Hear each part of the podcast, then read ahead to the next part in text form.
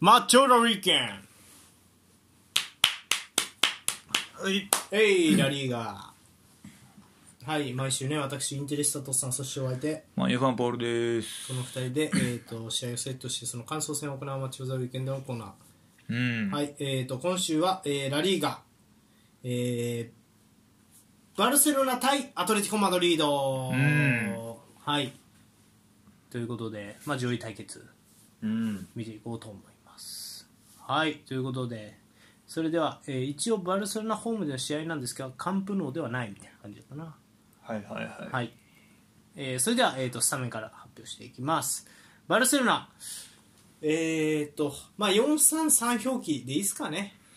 まあ、もうねそうね。はい、えー、とゴールキーパー、えー、とペーニャ、ジャスティーゲンお休み、怪我かな。はい、で、えー、4バック右から、えー、クンデ、アラウホ、クリステンセン、カンセロ、うんはい、でアンカー・ゲンダンの、ひえー、と左にフレンキー・デヨング、右にペドリって感じだったかな、俺が見た感じだと。まあ、もしまあ、かもっと言うと4231っぽかったけどね。ね、ペドリトップ下っぽいみたいあな。はい。で、えっ、と、3トップが、えっ、と、ラフィーナ、レバンドフスキ、えージャン・フェリックス。うん。といった感じでした。はい、で一方、アトレティコ、アトレティコは、えー、と532スタートでしたね、うん。はい、ゴールキーパー、オブラクの、えー、と3バック、右からビツエル、えー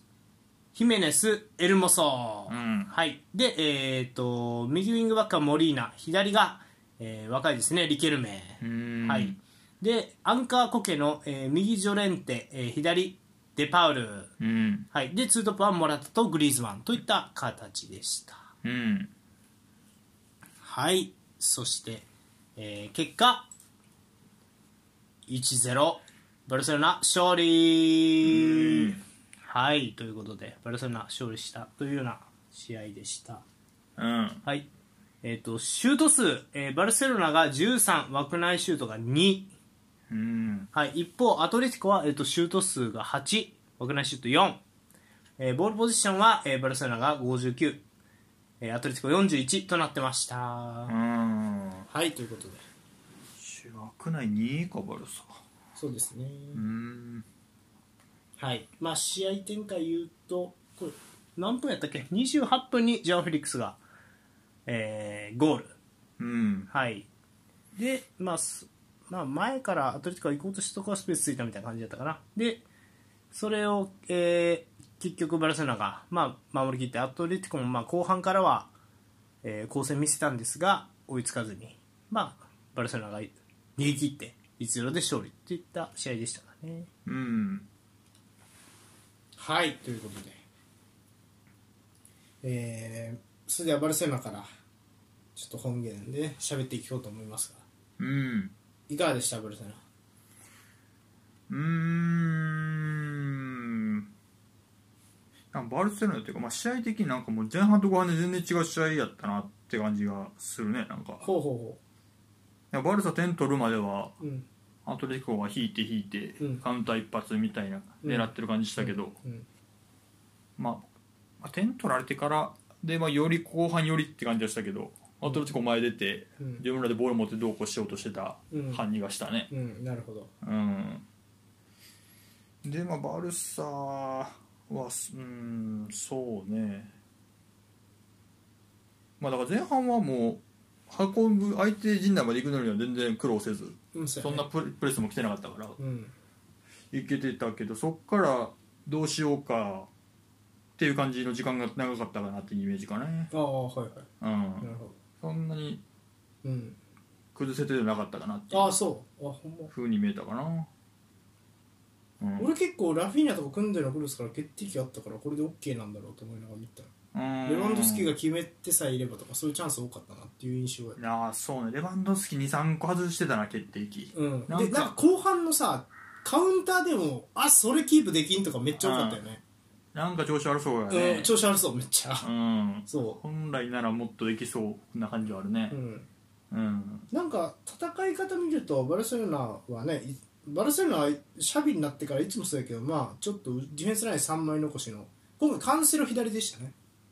今日そうやねこの試合はうんでうんカンセロ左のそのまま大外まで上がってってみたいな感じだったな、でジャン・フェリックスは中入ってみたいなうんで、まあ、ペドリもまあ高い位置まで上がってでフレンキー・デヨングと、まあ、ギュンダンのゴールで3枚2枚5枚みたいな感じでポジションして、まあ、崩していこうやねんけどうんなんか変わっててそのファジーというかなんつったらいいんかな列をこう降りる選手うんお前は降りないとかっていうのがなんか決まってるように見えた、お前は侵入 OK みたいな組んでは積極的に侵入して OK もしくはまあ侵入したいし、まあ、カンセロもビルドアップの時は降りてきて助けろみたいなだからビルドアップする時433にも見えたな攻める時ねうん変形やけど普通にカンセロ降りてきてたしペドリも降りてきてサイド変えたりとかしてるからあこれ普通に433やなみたいなちょいちょいなんか433っぽさが顔を出しつつうんそれぞれが多分適時降りて調整してるとかうんっていうようなイメージでしたねなんか変わった感じだったそううんでもそうでアトレティコはやっぱ532と並んでるからやっぱクンデが空きやすいっていうねクンデがガンガンいってラフィーニャとうんでそこに、まあ、ペドリも絡んでチャンスを作れてたんで、うん、っていう感じやったかな印象は、ああうん、そうねフェリックスもペドリもほんほんまいやらしいところで受けるよねうん困るよねあれやられるとなんかそうねあペドリなんか後半入ってから、うんそのアトレティコ前がかりになってきて、はいはいはいプレスも結構来るようになってうんでそこプレス回避とかの場面はおさすがめちゃくちゃうまいなって感じがしたんやけど、うんなんかその前半の押し込んでるところではそんなになんか、うん、血が作りきれてなかったなって感じあーがなるほど俺はしたね。うんうんなんかも,、うん、もっと多分なんであの一番上のレベルの選手ってあそこで受けててもっとどうにかしてそうやなみたいなもっと違い作ってそうやなって感じはしたかななんかあんまり例えばどういう系ベルナード・シューバとかやったらみたいな感じよね多分それは、うん、今やとそうねそうねでもベルナード・シューバ以外いなくないモドリッチとうんデブルイネも降りてきてあれはせんやろとか思うと結構、うん、そっちタイプなんかなと思うねペドリってうんもそもそもがなんか、そうねうん、昔からなんかなあんまりイメージがないかもなんかそういうゴール前の絶妙スルーパスみたいなのは少ないかもまあなんかペドリ目指す頃結局イニエスタぐらいかなと思うんやけど、まあ、バルサの系統でいくと俺的にはああなるほどねだからそあーなまなあ、んまかあ、イニエスタと比べるのも酷やけど、にしては多分あれやろうなドリブルがみたいなとこないよねうんシャビなんじゃないだからどっちかっていうとタイプ的にねああ、まあ、そう、そっちか。ああ、なるほどね。 そう、なんかその辺、まあ、あそこのレベルまでいくのは難しいけど、っうんていう感じがしたね。なんか、で、うん。今まで見てきたペドリの俺のマックスやったらもうちょっとなんか必要だなって気もしあーた。うん。なるほどね うん。そうですねなんかまああとペーニャのスーパーセーブとかね終盤のね良かったですねうーん初めて見た選手だったけどね控えの選手ではいはい、あったね。うん面白かったですねうん。そうですね、うん、なんかデヨングとギュンドアンは各自でちょっとポジション調整しながらなんかやっぱギュンドアンがアンカーデヨングはちょい前ぐらいの感じでそれぞれなんか役割自分らで考えてか言われてかどうかわからんけどあったような気がするよねうーんそうねまあフレンキーまあどの方もう結構左のあのうん脇のとこ降りてきてる感じはして、うんでそこでフレンキー受けてからどうしましょうかみたいな場面も結構あったと思うんやけど、あそこでもフェリックスもあそこ降りてくるやろウィンガーで相手のなんていうかなウィンガーで相手のさウィングバックピン止めしといてうん、でそれでまあ言ったらインサイドハーフの大外の脇立ったらここって誰が見てくるのみたいなでインサイドハーフ釣り釣り出してスライドしてくるんやったら中盤から壊すし戻してサイド変えてとかっていうそこの駆け引きは結構フレンキーも参加はしてたけどなんかやっぱフェリックスがこう出入りしてる時の方がなんかいいような気がする有効やった気がするよねうんうんなんかキープできる能力というかああ引きつけられるのはフェリックスって感じでしたなうんそうね、んでもやっぱ前から取りに行きたいよねって時間帯になった時にアトレティコが、まあ、前から行くんやけどやっぱそのその3枚ペドリフレンキーギュンダンおったら取れんよもうそんな みたいな感じやったななんかうんそもそも個人えぐそれぞれえぐいわみたいな感じもしたねうんうんうんそうねだから取られへんことはできてるんやと思うけどそのうんなんかもう一個崩しきれんなみたいなあー印象が強いねんな俺、うん、そうそうとどんな感じで崩してほしいんですかうーんまあど俺レバンドフスキーいてヘディングでチャンスくれてるんやったら OK なんちゃうんって思ってしまうよね割とうバルセロナうん今別になんだろうな、意外まと、あ、右は確か組んでラフィーニャ2人でうんチャンス作って、うんもう何回か前半あってうんそれはそれでよかったと思うけど結局ひ人数かけてるのは左の方が多かったと思うよリバウンドスキー左流れたりとか、はいはいそうだね確かまあ、フレンキーもペドリもそっちおったりとか、にうんなんかまあそれで右開けて小田と左打って右開けてにしてんやったらいいと思うけど、うんそんな感じにも見えず左に人数かけてないから左でなんとか従ってそうに見えて俺は、うんただそっから崩しきれてんのかって言われたらなんかそんな気もせずうんだからうーんどうすりゃいいんやろうなだ人数かけてたらもっとパンパンワンタッチで回していく方がいいのか、うんまあ、その中でもうスルスルっと誰ああかなるほど、ね、運んでいくうんボックスにはい仕掛けていくドリブルうんがあった方がいいのかうんうーんっていうとこなんかなうん、なるほどうん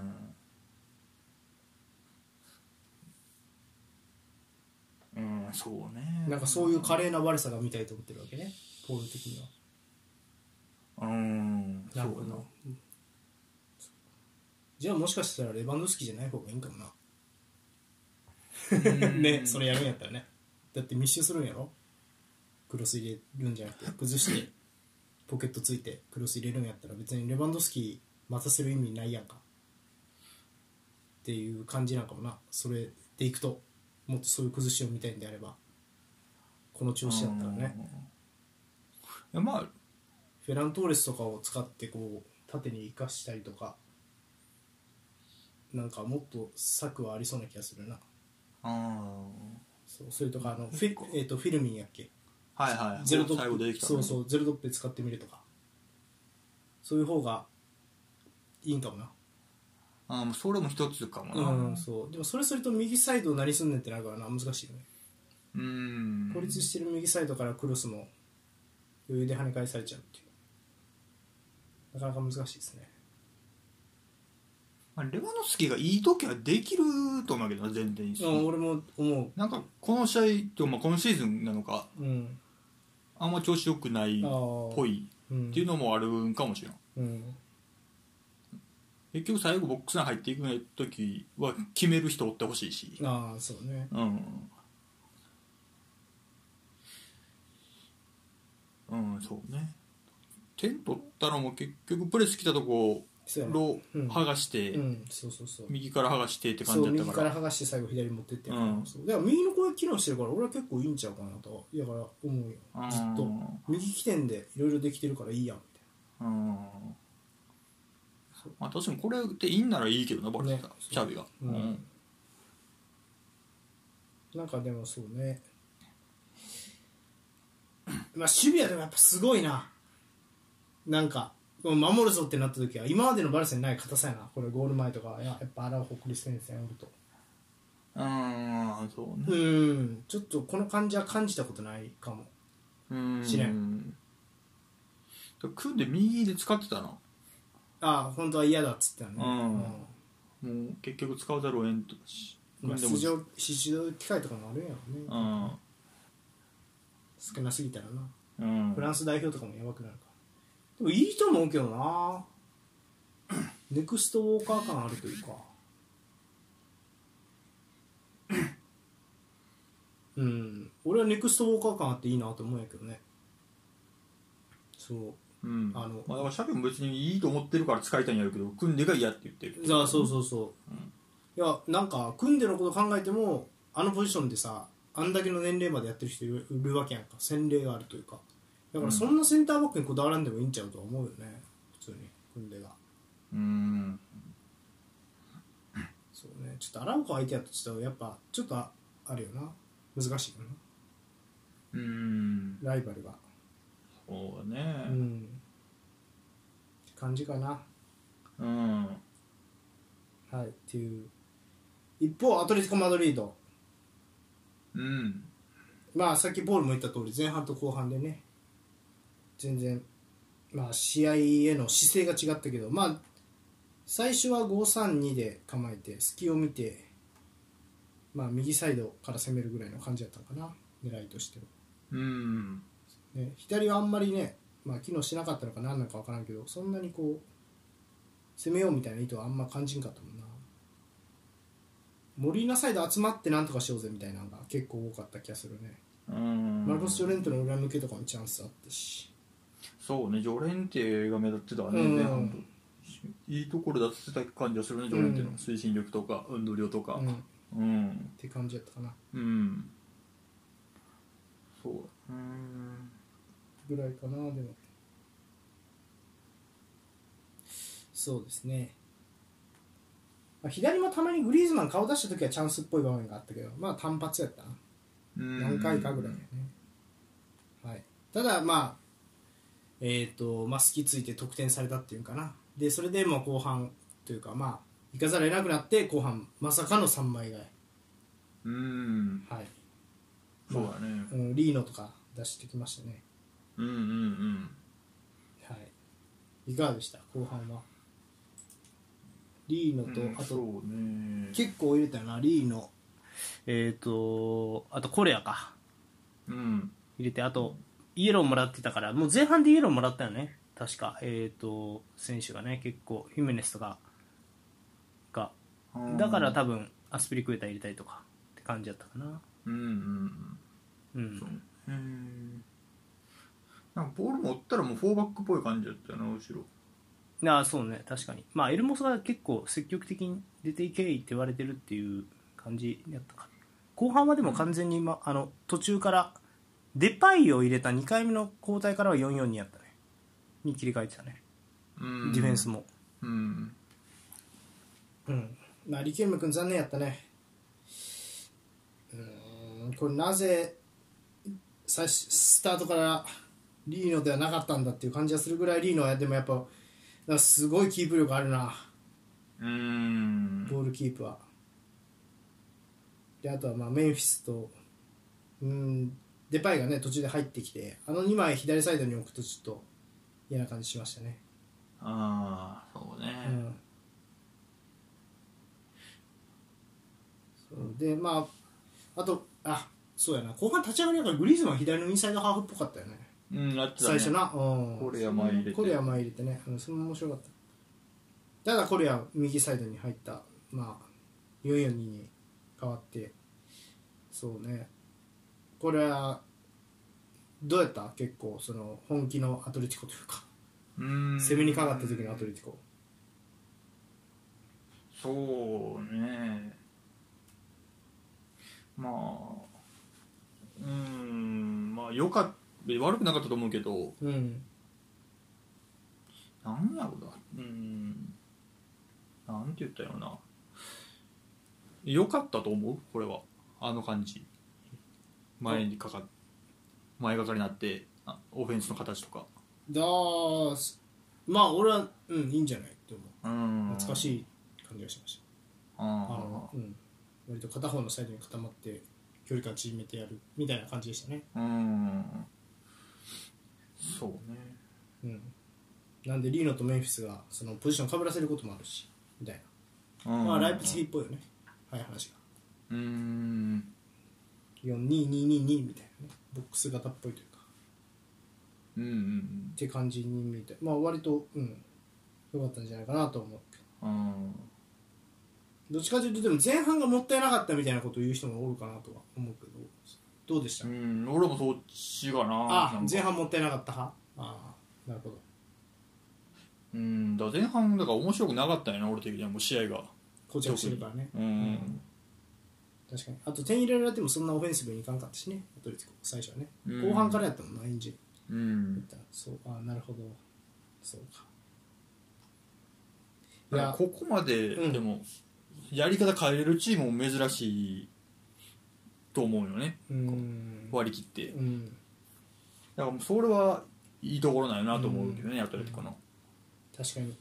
うん最初からこれやれやっていう声が聞こえてきそうやなっていうのはまあ見てる時から思ってたんようんでなんか最後のパワープレーとかでもチャンス作り切ったりとか、まあ、デパイがね、あのーカウンターで誰だっけ誰かが抜け出して1対1とかのチャンスもあったけど、まあ、最後の最後本当ねキーパーに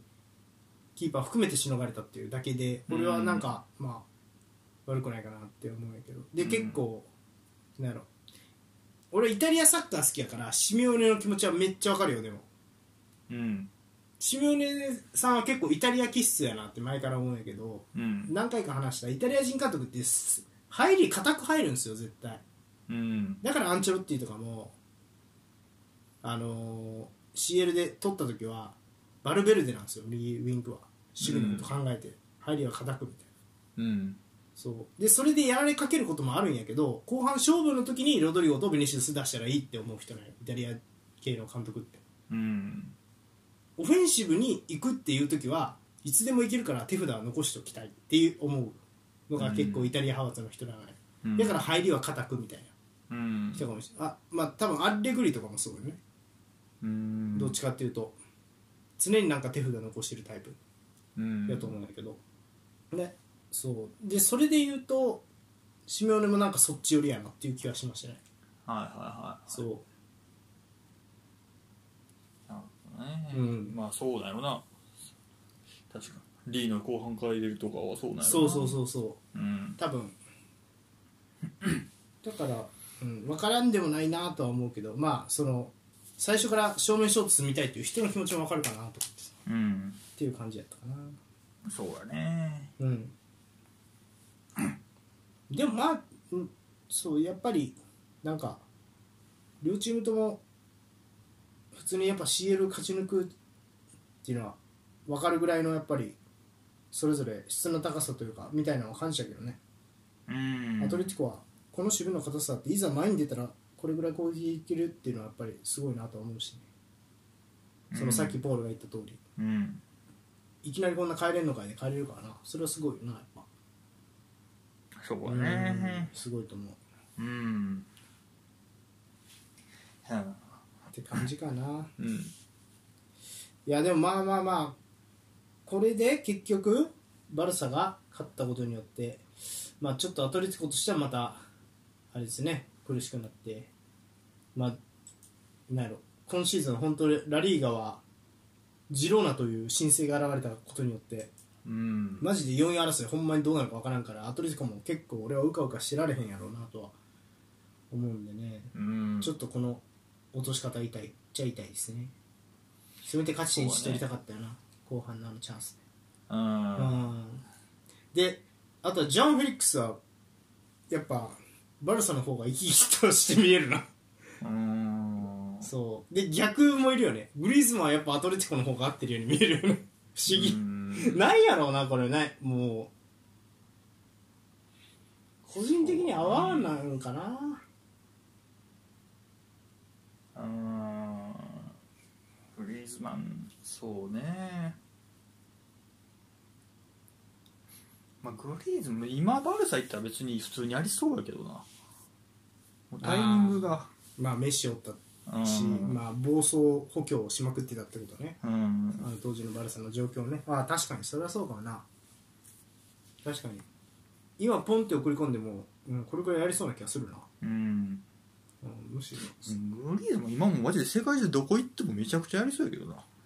インサイドハーフ置いても普通にやりそうやしうん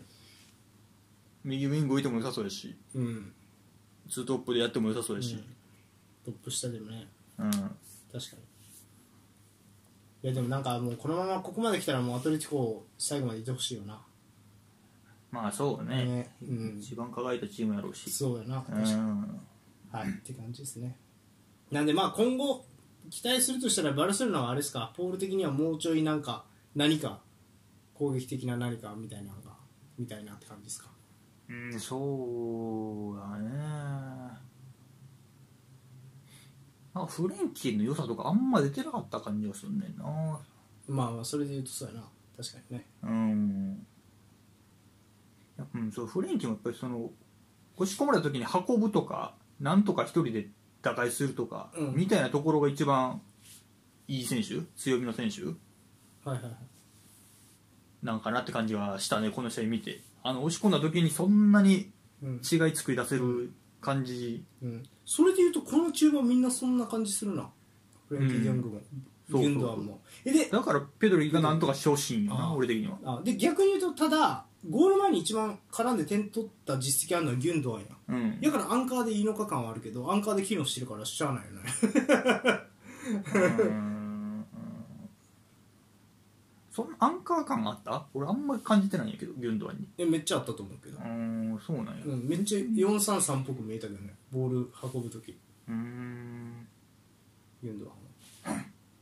まあそれならもったいないよね、うんギュンドアンそこに置くのは、うんフレンキーでいいと思うけどねうんうんでもこれ別にガビがおったところでそんな変わんのかって言われるわれそんな気もせんし、うん確かにねあと誰がおらんのよそんなもんかうんそんなもんそんなもんほんまそんなもんうん、まあ、やっぱ去年はやっぱりがっちり守ってから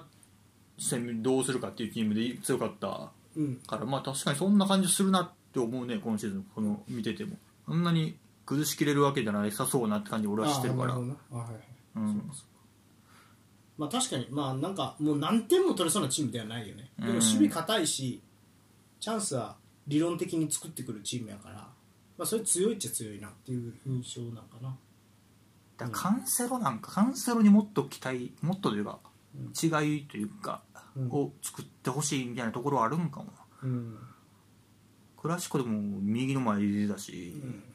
そこは期待してんのかもなカカンセロを輝かされるんやったら多分ジャン・フェリックスは張りっぱなしじゃないとダメだからジャン・フェリックスは死ぬんですよねそこの難しさはあるようんそうね多分うん、うん、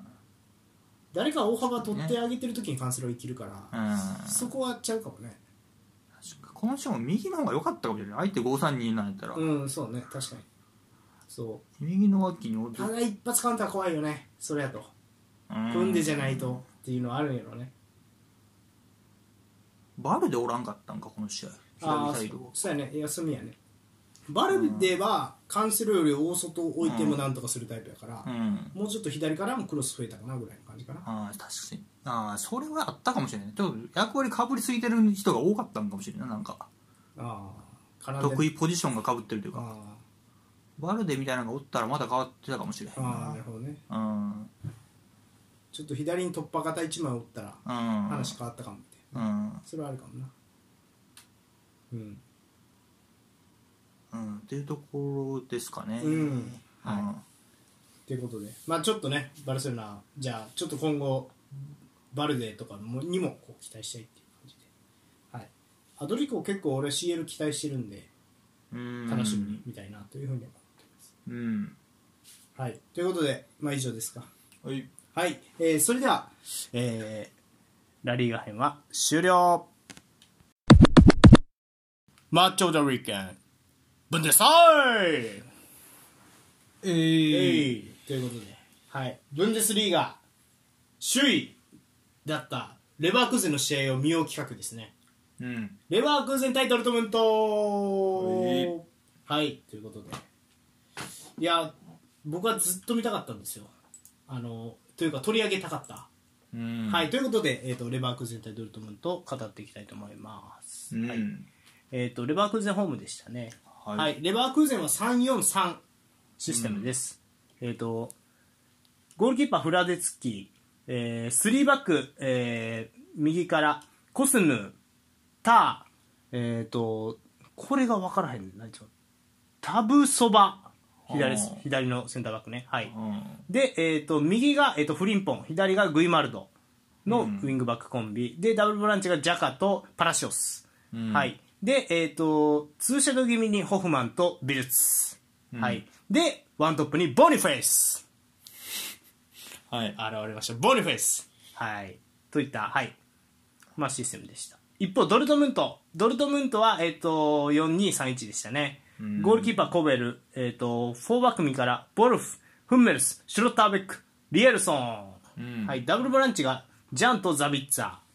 で、えー、と右に、えーマルコ・ロイス左バイノー・ギッテンスイングランド人ね、これね確かねうんはい、で、えー、とトップ下ブラントの、えーワントップにフルクルクといった形でしたうんはいということでそして結果1-1の引き分けはいはーいといった結果でしたね、はい、そうねただデータシュート数レバークーゼンシュート23枠内シュート6うんそんな売ってたかドルトムントはシュート数6枠内シュート2ボールシャ率レバークーゼンが69、えードルトムント31となってましたうん69はいえそんな差ついたかはいというような感じでしたようんはい、ということで、まあ、それでは、えーとまあ、ホームなんでレバークーゼンから語っていきたいなというふうに思うんですけど、うんはい、いかがでした初めて見たレバークーゼンは、まあ、首位をひたすら走るし監督はシャビア・アロンソ監督、まあ、現役時代知ってる人はねもう名ゲームメーカーやな俺らの世代だとそうね、うん長いボールそう長いボール、うんこの試合もだからほぼほぼ勝ちできててそうやねなんかこの試合しだから知らんねんけど俺今までの試合はいその一番いい時の試合じゃなかったんじゃないかと思いましたそうですねうんなんだと思かいますうん詰まってる感というかこれはでもそのドルトムントの話もなんだけど、んドルトムントのあの中締めうんの4231を聞いてたよ、うん多分ボランチのジャガとパラシオスは使わせねえよ感がすごくて、うだんから外を迂回してコスヌーとフリンポンあたりで、まあ、右から運んでってクロスぐらいしかちょっと打開策でグイマルドもあのクロッサーなんですよでフリーキックもうまいタイプで、うんどっちかっていうとあのディマルコとかに近いようなうんタイプの選手なんやけど、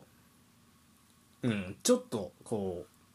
う、まあ、その突破力って意味で、まあ、頼れるのがフリンポンだったっていうので結構み外迂回して右からの攻撃に終始しちゃったなっていうようなイメージですかね、うん前半ねそうだからそうでもこのシュート数の要因は、うん結構ホフマンが途中からとかかなかなペナ幅でこう裏抜けしたりとかしたじゃないですか、うんそうペナ幅でえぐっていくみたいなうんうんあれが増えたんはやっぱり、うん、さすがやなと思いまうす。んそうねうん、ホフマンはすごい良かったですね。うんで、プレッシャー行くときはちょっとマンツーの意識が強くて、うん、ななんつったらいいんやろうな。ジャカも上がってくるよね。うんうんうんでも本当にそれぞれ人捕まえてくるみたいな感じだったな。そうねだかうんらボニフェイスがエエムレジャンのとこついて、うんもうツーシャドウでツーセンダーバック行ってっそうそうそうそうそう。ていうのを決まってた感じがしたね、もうでジャ,、うんジャウィッツァーにはあのジャカががうんがっつりついていくから、うん中盤はそういう感じで固めてで走り回ってプレッシャーのスイッチになるのはホフマンみたいなそこまで決まってたと思うんであージャンプするのはいつもホフマンやったねあー二度追いするのはうんっていう感じでしたがうんそうあのでジャカとパラシオスが両方長いの切れるんですよ結構珍しいこれはうーんはいはいはそうなんで序盤はサイドチェンジ多かったんですけどちょっとやっぱこうこれ本当さドルトムントに関するあれになるんやけどちょっとやっぱ巧みやったらドルトムントその中締めがちょっと、んうん当たってたよね前半苦労しししてたいよな、うん慣れるまでで慣れたとホフマンでチャンスも作ってたんやけど、うんあの得点したのはまさかのね先制したのはドルトムントやったな5分に、そうねうん、うんでなんか失点した要因もちょこちょこあのどあのなんて言ったらいいんかなあったのでちょっとき気づいたんやけどドルトムントのジャンとかフンメルスってさ俺俺ら普段さバイエルン戦とかばっかり見てるやん、うんドルトムントの試合あこうバケモンやなジャンとかフンメルスってもうプレッシャー関係なくさドリブルで運んでめっちゃいい縦パスさ2列目に通せるんやねこいつらっていうのはあーちょっと思ったなはいはいはいやっぱうまいねフンメルスとかもうんまうまかったマジであ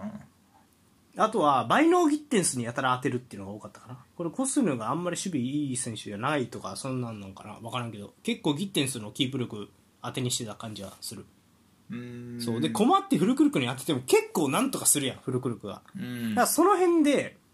レバークーゼンは圧倒はしきれなかったなっていう感じやったのかな前半ちょいちょいペース満たされるというか、うんっていう印象でしたねそうだねうんうんそうねでなんか後半になるとレバークーゼン結構僕の印象は結構変わったなっていう印象で後半なんか攻めあのそれぞれの選手の距離感がすごいギュッとこう縮まったよねそうねナーゲルスマン式になったというかうん中央に寄り出したみたいなああめちゃくちゃいったうんでそれでトランジションで勝負だみたいな感じになってたよねうんそうです結構その時間帯も結構だいだいぶチャンス作ってたよな決めきれなかったけどねみたいなそういうイメージですかねうんうんうんそうね結構真ん中に人数かけてたしうんナーギルスマンとか思い出したなうんナーギルスマンのバイルンとか思い出すような中に人数かけるやつやったねうんもうペナ幅に全員入るみたいうんそうね、なうんウィングバックとかもあんま関係なくもうぐちゃぐちゃ動いてたもんなうんうんあれはやっぱドルトムントのカウンターを打たしたくなかったっていうことなんやろうなでホフマンは結構早めに下げたんがでも俺は結構そのその後の攻撃後半の攻撃がいまいちだった理由かなとは思うねうーんなんかこういう裏抜けタイプの選手ちょっと、うん、欲しかったなってうんまあそれでも結局ねあのシックがあのーまあ相手のなんていうかなまあ、ディフェンスラインの間入ってって、うんでクロス入れてボニーフェイスが得点で、うん同点には追いついたんやけどその後もなんかやっぱり、うん、そのずっとチャンス作りビッグチャンスを作り続けられなかった気もしたから、うんそこはドルトムントのしたしたたかさやったかなとは思いましたね試合見てうんそうねでもまあコスヌーとかいざ前に出てきた時のそのなんていう突破力もあるんやなこいつみたいなうん感じのセンターバックというかさ、そうねこうするのはなんかうんもうちょっとでかいからビクションな感じするね、なんかそうでフリンポンもねオランダ人なんやけど、うんいい選手やったね右のセンターバックね、うんそうねうまい感じはしたうね んうまい賢いって感じだったうんうん、であのたいまいちに見えたもう一個の要因は結構なその中締められた時にビルツ君がなかなかこの試合はミスが多くてもっと普段やったらねビルツがキープして他の選手に渡してあげてみたいなのが多いんでそこはちょっと難しかったとこかもしれないですね。うん、そうやな、ビンボニフェイスもなんか良さがあんま分からんかったな強さはもちろんあるんやろうけどただボニフェイス本当普段やったらマジでサイドに流れてった時あるやん、うんあの1対1のやつ大抵勝つからね、うんそうあのサパタに似てるんやけどサパタより多分エリア内の動きとかいいかもいやでもどうやろうでもサパタに似てるかな俺の感覚的にはうんはいはいはいその代わりなんかサパタより重いんよねだからサパタより全然空中戦も強いと思ボうボニーフェイスは、そんな感じすうるんねナイジェリアやったかなうん、ナイジェリアどうするボニーフェイスとオシムヘンおってやりたい放題できるよそうねほんまにうんめっちゃウイイレ楽しいよそんな2人おったらウィルツもそうやなんも分からんかったなそうやね確かにねまあウィルシャーみたいなの見た見えたね、ああそれサイズ感とか含めてね、うん、全体的ああになるほどねそうか俺割といじるって感じやなんやけどな、まあちょっとこの試合はで もまあ若干封じられてたんでまた機会があればねみたいなってまあと特にあのバイエルンとの次の試合とかは多分楽しいと思うんでねライプスもあるしうんえーうんそうやね、うん惜しまあ、でも持つ時間が長いチームであるやろなどことやってもあそうだね確かにでもなんかこのちょっと押し込まれた時の迫力不足みたいな課題はもうあるんですよもともとうんた EL でローマのローマに負けてるんですようんやっぱローマのあの5バックはちょっと崩しきれなかったみたいなところはあるんで弱点はあると思いますね、はあはあはあなるほど、うんなんかなあのーねシティとかに比べて縦を突く動きは少なかったりするよねああそうかもね、うん確かにでもその代わりシティと違うのはなんかパス回してる時に第三者が飛び出しとってそこに合わせるみたいなななんかプレーがは多いあ、はあだかはらなんかどっちかというとホフマンみたいなフリーランナー系の選手の方が生きるようなチームというかあ、うん、なんかペナカドにいる選手にさポンとやってたらそいつがさダイレクトでポンって出したら誰か走ってるみたいなうんその、うん、なんていう3人目の動きに合わせてスルーパスを送り込むみたいなの結構う23回あったからなんか多いね多いよね一人飛ばしてのパスが多い気がするね一律飛ばして落としあて前向かせてーのやみたいなつねが多い感じがしたなうん、レイオフね確うかにね、ん、そうレイオフも多いし立てつけるパスが多多いいうん気がし気はしたなうん、 でもあんまり無理しないもんねドリブルも状況判断は一人がドリブルでどうのこうのはあんまりね違うんかもしれないねチームね的そうにいうタイプじゃないかもしれうない、んなんかグラウディロラとかがやってるのってあのー誰やろえー、と毒がえー誰やろちょっと待ってな例えばフォーデン右サイドで持ってますってなったらうんフォーデンがなんとかしようがしまいがフォーデンがある程度やりやすいようにアルバレスは絶対さインナーラップするやんかうんそうした方がフォーデンがカットインしようがさうんどうしようがうん後ろに戻そうがあれやけどまあフォーデンを助けることになるみたいなそういうプレーはあんまりイメージないね駆け抜けてインナーラップするとかっていうのは、はいだから、はうんなんかセリエ A とかを見てる印象やとさいはいうんアタランタとかの方がもっとセンターバックガンガン出てくるよなそうねうん出てきてるねインナーラップしてもう最終クロス行くだからこれでいうとコスヌとかがうん上がってってクロスまで、うんみたいなえぐってクロスまで行くみたいなのあるけどそこはせえへんよねでもその代わりカウンター食らいにくいんだろうっていううんうんうんことなんやそうねろな、うんうんなんでぜひ面白いチームなんで皆さんにも見てほしいなうんプレスも行くよな結果ガツガツ行く行く行くだからもうウィングバックがサイドバックまで出るし出たなそれに合わせてセンターバックもウィングまで出てくるし、うん、本当にマンツーでもよしとしてるね,、うんでもその結果やられてもいるけどねやっぱフルクルク抑えきれてなかったしっていううんリスクはあるけどやるんやなっていうのは感じたねそうだねそこはなんか今っぽい感じもあるよああそうね確かに、うんうん、そうそうやなちょっとでも全力のボニーフェイスをねぜひちょっとポールに見てほしかった多分好きになるとそ思ううだねうん、っていう感じだったなもうえらいセンターフォワード相手に出てきたとかなるとどうすんねんっていう感じになるんかもしれんねこれ守る時もああ一本中四本レバクーゼンねああ、うん確かに確かにとかな例えばえ全然まあこれ深い意味はないけどミラン相手にレオンが走ってくるとかねうんそういうことよねそうねハーランドとかようん確かにそれはちょっと心配ではあるよねうんはいそんな感じですがまあやっぱ完成度は高いよな、うんなやから確かにブンデスのチームで今一番完成度高いと思うようんこれとあとシュツットガルとか正直なんかトゥヘルのバイエルンとかそういう完成度高める系のチームじゃないやんうんだからなんかすごいね面白かったですねあそうだからイメージで言うとあれに近いあのサッリーとかにの方が近いかもああなるほどねパスゴー優先はいというか、はいはいうんまあわからんでもないねなんかうん、どっちかというとはいはいはいパスとレシーバーの動きが優先みたいな感じよね、ドリブルー生かすっていうよりは、うんなんでそこは結構面白かったですねうんはい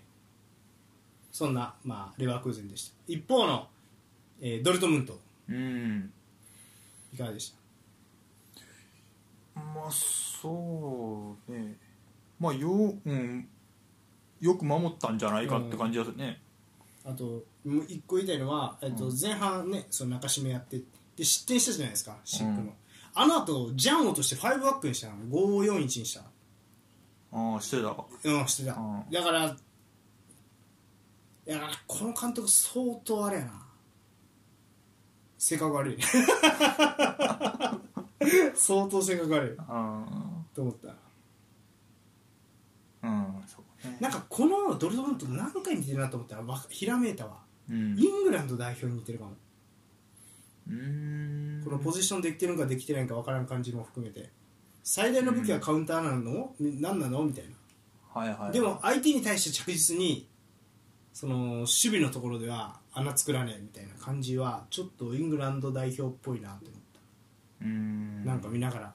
あはあはああーなるほどね、うん、それぞれのタレントの良さはまあまあ出てるなみたいな感じがすうるんところはあるうじゃん、だからんなんかそこはすげえなんか、うん、それを思いましたね、うん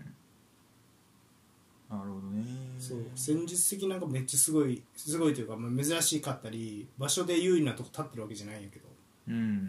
なんか組み合わせとかでなんとかしてるみたいなだからカウンターとかもやっぱりねボルフの長いボあの1回中くさび入れてもらって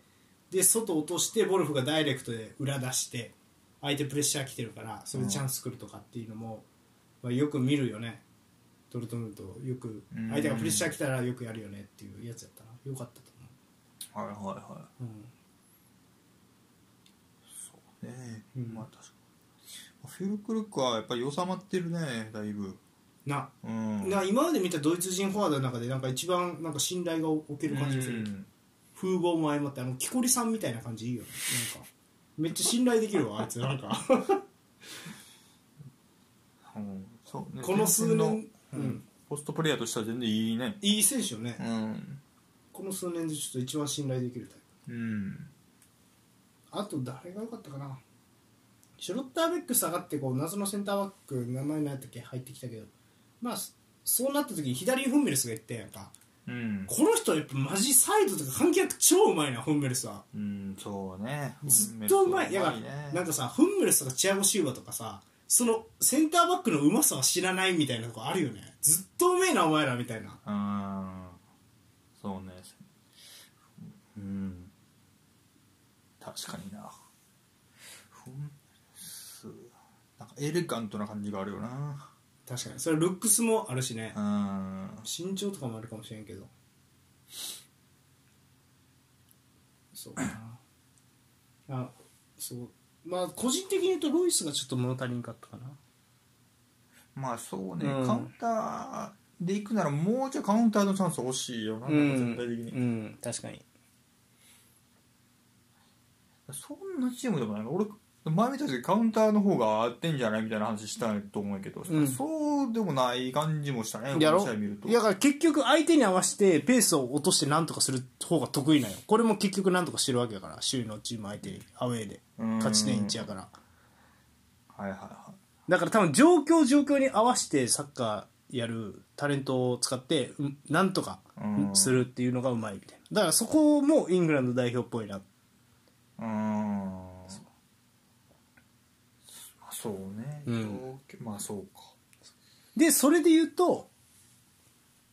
まあポーラどう思うか分からんけど、うんいや次の万有の監督とかね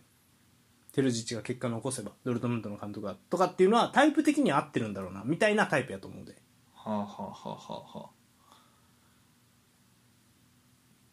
この,、あうーんこの何をはっきりこうやりたいかわからんがただ、まあ、着実になんていうかな目の前の相手が嫌がりそうなことはしっかりやってくるタイプというかうんうんうんそうだって5バックにした時さムニエ入れて5バックにしましたでビルあのボルフ前やからねうんはいはいはいはいそうねすごいよだから相当性格悪いようんと思ったねまあ確かにそれでいいんやろなそれで CL も上がってるわけやしなまあ、あのグループでねいち早く首位上がってるからねそうでもリーグ戦安定感あるかって言われるとこれ隠した相手にこれでどうなのってことなんやろうな、うーんそうだねそこは問われるよねだから今シーズンドルトムントの順位はちょっと振るわないよねうーんっていう印象かなでもでもやっぱうんそのなんかこのドルトムントが影響を与えてるのか分からんけど、まあ、バイエルンもなんかこれに似たようなチームになったしなやそんな感じやね、う今シーズンん、なんかドイツサッカーの変化みたいなのはちょっと感じるよねうんこの2チームというかまあ確かにねそうクロップとか打った時代とはまだ全然違うよねうんなんかクロップよりもアンチェロッティっぽいというかうんよりよりなんていうの徹底しないというか、うん柔軟にやろうとしてるみたいな監督が増えつつあるのかもしれないうんあんまり多すぎてもおもろないなその 監督だからそうだねいやそれそれが多すぎるとどうなるかってなるとイタリアみたいになるから各リーグ強豪1チームでなそのチームはうん確かにね そうだからユベントスとインテル何が違うんだって言われたらもうちょいインテルの方が整備されてるかぐらいであれな対戦したら結構きついよねっていうのはうんあるもんねうんそうだねうんでもそうねそれぐらいでも逆に言うと戦術徹底するだけじゃ勝てない時代なんでしょうなうんうそんうねっていう感じがしましたねうんまあもちろん戦術徹底して勝ったのが去年の、まあ、シティやけどううんんだからまあどっち正解はないからなどっちをやりたいかなんやろうね結局もしくはどっちが合う選手がいるかなんやろうなこのやり方やってると結局もうタレントの差でってなっちゃいそうな気もするよね CL の上の方行ったらね結局レアル買っちゃうんじゃないかみたいなみたいな、うん、ね確かにねそれはあるなうんレアルぶっ飛ばすのはやっぱりなそうやっぱフルクルク前やと走れへんっていうのもありそうやしな速いサッカーやれっつったってなみたいなところあるかもね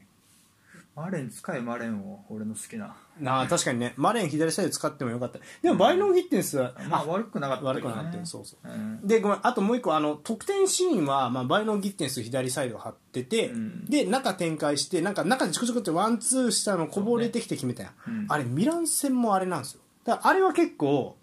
やってる、うん広げといて中の細かいワンツーとかで突破してきてゴール前で中央突破するっていうのはうん得意技の一つだよねこのドルトムント多分決勝トーナメントとかでも多分やると思うようんそうでそれにブラントとかロイスが絡むとすげえやっぱ速いしうまいようんワンタッチツータッチがはいはいはいうん、だからそこがすごいね。そうなそこ入ってくるのがサイドバックやもんねうん、そうそうそう。その時はね、バイロン・ギッテンス張ってたから、うんリエルソン入ってきて、うんリエルソンがそのままゴール決めたけど、なんか中でブラント・フルクルクのワンツーしようとしたんが、なんかこぼれて、っていう感じでやったもんね。うんで、そういうのに絡みそうな選手も多いしな、ザビッツァーとかも。そうやから。うんそうねっていう感じかね。うんなんで結構面白いは面白いですよね。そういうところ、ドルトムントは。な、あの、そういう、なんやろ、別に何もないわけじゃないというか、そういう狙いはしっかりある。相手が、相手を押し込んだ後は、こうやってシュートまで持っていこうみたいな、狙いはあるチームだと思うんで。うんぜひ今後もね、そうやねチェックしたいと思います。はい、ということで。まあ、以上ですか。はいはい。えーそれでは、以上、ブンデスリーガ編でした。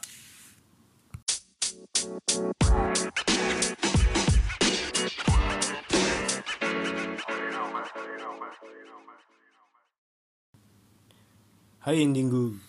はいエンディングはね、いつもあんまりサッカーの関係ない話したいなって思ってるんですけど、うんなんか、今、ちょっとスポーツの話題があんまり全般的になんか薄い気がしません。あんまやってないというか、メジャースポーツが野球なくて J リーグ終盤でもう優勝決まっちゃったから。まあ日本はそうなんかなうん、うんなんかね。 NBA はトーナメントやってますね今あ、そうなんインシーズントーナメント今季から始まったらしいけどああ、そうなんや。へえ。ヨーロッパサッカーのあのカップ戦を見た参考にしてるらしいようーん。シーズン中やけどうん。同時並行でやるみたいな。同時並行というかもうその大会もレギュラーシーズンの成績に反映されるへえ、そうなんや。まあへ俺えも詳しいルールをまだ知らんけどっていうやり方でトーナメント戦もやってるみたいね今うん、すごい、どんどん変える NBA、すごいね。うんうん、あそこまで振り切るとそれ人気出るわなって感じするよね NBA とかって優勝賞金とかが良かった一人選手一人何千万とかって聞いてへえだからその辺もさすが NBA なんて感じがするねなんかスポーツ選手の年俸ランキングやっぱ上の方 NBA の選手来るもんな、うんこの前その NBA のさ超スター選手のレブロン・ジェームズって選手がいるやんうんでレブロンにさインタビュアーがあの「あなたより年下の監督がいることについてどう思いますか?」って言ったら「は?」って言って「はいい、やあなた今はい38歳ですけど、この前ユタジャズっていうチームの監督35歳です」って言ったら「おいマジか」って言って 信じられへんって、うん全然予想してなかったこんな「マジか」って言ってて、うんすげえなと思ったねすごいよなちょっとサッカーとは分けちゃうもんなまあサッカーよりしんどいやろなうん38はちょっと想像しがたいよねあセンター、まあ、ポジションによるけど体もいるし肉体的にも筋肉とかサイズもな、うんまあそうねすごいうねんすごいな確かにはいなんてことありますかはいまあそんなこんなでえっ、と来週ねマッチョ・ザ・ウィーケンドは、えーまずは、えープレミアリーグ上位対決になりましたアーセナル対アストンビラうんウナイエメリリベンジダービーそうですねはいそうなりますねというのもウナイエメリさんねアストンビラ好調でこの前シティを倒してうんっていうプレミアリーグ上位をまあ昨シーズンに引き続きねかき回しますなうん今3位ですからねうーんすげえうんはいはいでまあアーセナルも、えー、と首位首位ですねあーなるほ今どそう富安が怪我しちゃったよねそうねうんそう冨安も怪我多いねただ最近ハフェルスが点取り出したっていううん感じでねそうやねジャカの代わりとしては一番機能しそうな気もするんでうんまあちょっと見てみたいなというふうに思いますはいそしてもう一方は、えーセリアアグレッシブ頂上対決ミラン対アタランタはいはい。まあ、ミランは、アグレッシブとは言ったものの、結局ミランな、また4-2-3-1に戻したっぽいんよ。ほで、トップ下に、あいつ、あのーイングランドから来た、ロフタスチーク使ってるんよ。っうはいはいはていう感じで、で、ラインデルスもダブルボランチ気味に使って、アドリと並べたりとかしているんで、うんまた、なんか、いろいろ変わりそうっす。うんなんでちょっとやっぱ定期的にチェックしとこうぜっていう感じが、そうねどう完成するか、パリ戦はちょろっと見たけどロフトシークすごかったねあーあとレオンのあのゴールなパリ戦はなどんなんやっけオーバーヘッドああはいはいはいはいそうねすごいねうんなんでね、やっぱ瞬間の火力はやっぱりセリア最強だと思うんでうん楽しみたいでアタランタは調子は良くないんですよ正直うんただまあやっぱいるメンバーによっては、まあ、来季の CL 権取ってもおかしくないかなと思うんでうんなのでちょっとねえ4枠目は本当に壮絶な争いなんですよ、まあ、ミラン、はいえインテルイベントスは硬いじゃないですかうんその最後の一枠争いみたいなのにはこ今シーズンアタランタは絡んでくるかなと思うんで、んまあ、今ちょっと順位は振るわないですが、まあ、そこに期待してみたいなというふうに思いますうんはいということで、まあ、こんなもんですかね今週はねはいはいそれでは、えーまた来週お会いしましょう私がインテリスタートさんそしてお相手マインファンポールでしたはいまた来週さよならうわっ